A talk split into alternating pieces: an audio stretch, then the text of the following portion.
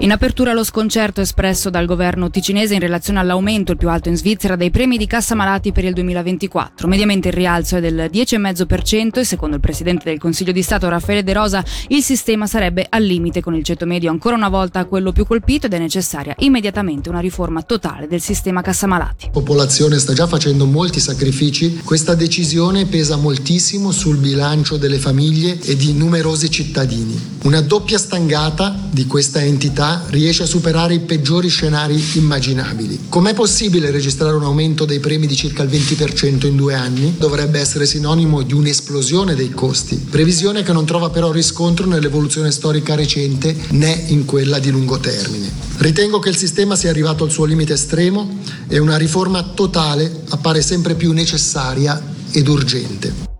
Non si sono fatte attendere le reazioni dei partiti ticinesi. Per i Verdi si tratta di un aumento shock in seguito al quale urge un cambiamento dell'attuale sistema cassamalati.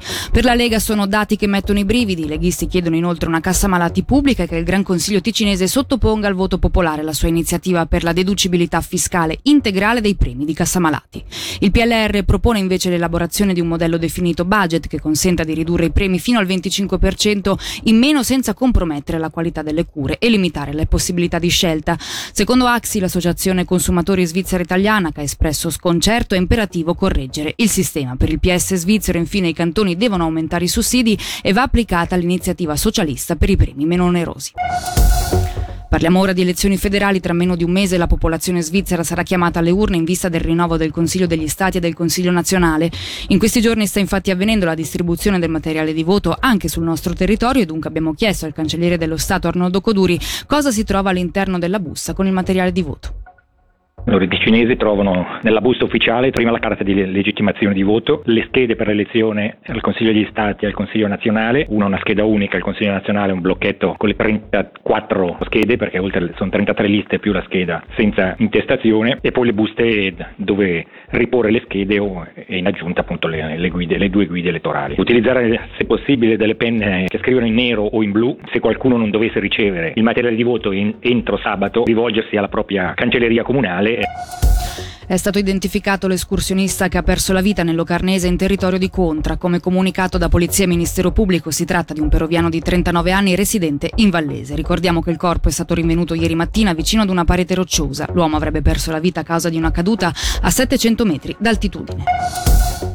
Arrestati per furto un 34enne e un 19enne marocchini soggiornanti nel Mendrisiotto in seguito ad un furto in un'abitazione di Agno. I due sono stati trovati in possesso della refurtiva e sono stati riconosciuti come responsabili di altri tre furti senza scasso in alcuni veicoli aumentare la capacità innovativa, l'attrattività professionale e stimolare le collaborazioni intercomunali. Questi sono gli obiettivi prefissati dall'ente regionale per lo sviluppo dell'Uganese con la nuova piattaforma in rete. Il progetto che intende portare i comuni della regione alla transizione digitale è stato presentato in giornata alla presenza tra gli altri del Christian Vita a cui abbiamo chiesto la reazione del cantone al progetto. Sicuramente è un'iniziativa meritevole d'attenzione, interessante, innanzitutto perché nasce dal basso e quindi permette di condividere anche delle esperienze, di condividere dei progetti che sono presenti sul territorio. Quindi oggi penso che la condivisione sia importante anche in un'ottica di digitalizzazione. In questo senso è da salutare positivamente quanto viene fatto.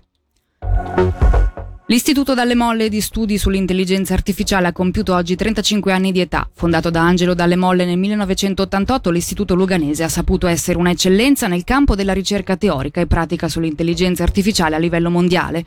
Abbiamo quindi chiesto al direttore dell'Izia e Andrea Emilio Rizzoli come sia cambiata la ricerca dell'Istituto con l'arrivo dell'Università in Ticino. Da un lato quando l'istituto è stato fondato era in una situazione, se vogliamo, anche privilegiata, perché essendo uno dei pochi istituti di livello universitario in Canton Ticino, riceveva dei finanziamenti sia dal cantone che dalla confederazione e diciamo che per i ricercatori c'era anche molto tempo da dedicare forse alla ricerca più speculativa e più pura. L'integrazione all'interno del sistema universitario ticinese e quindi di SUPS e di USI ha permesso di dare robustezza e solidità all'istituto, le ha permesso di crescere notevolmente in termini numerici, però sacrificando un po' di quella libertà di speculazione intellettuale intellettuale che avevamo prima con dei finanziamenti che erano comunque molto limitati perché c'erano molte poche persone. Quindi il vantaggio dell'integrazione all'interno del sistema universitario è stato proprio questo cambio di passo che ha permesso di integrare l'istituto in un sistema universitario nazionale, quindi di accedere a fonti di finanziamento a livello europeo e svizzero che prima non erano pensabili.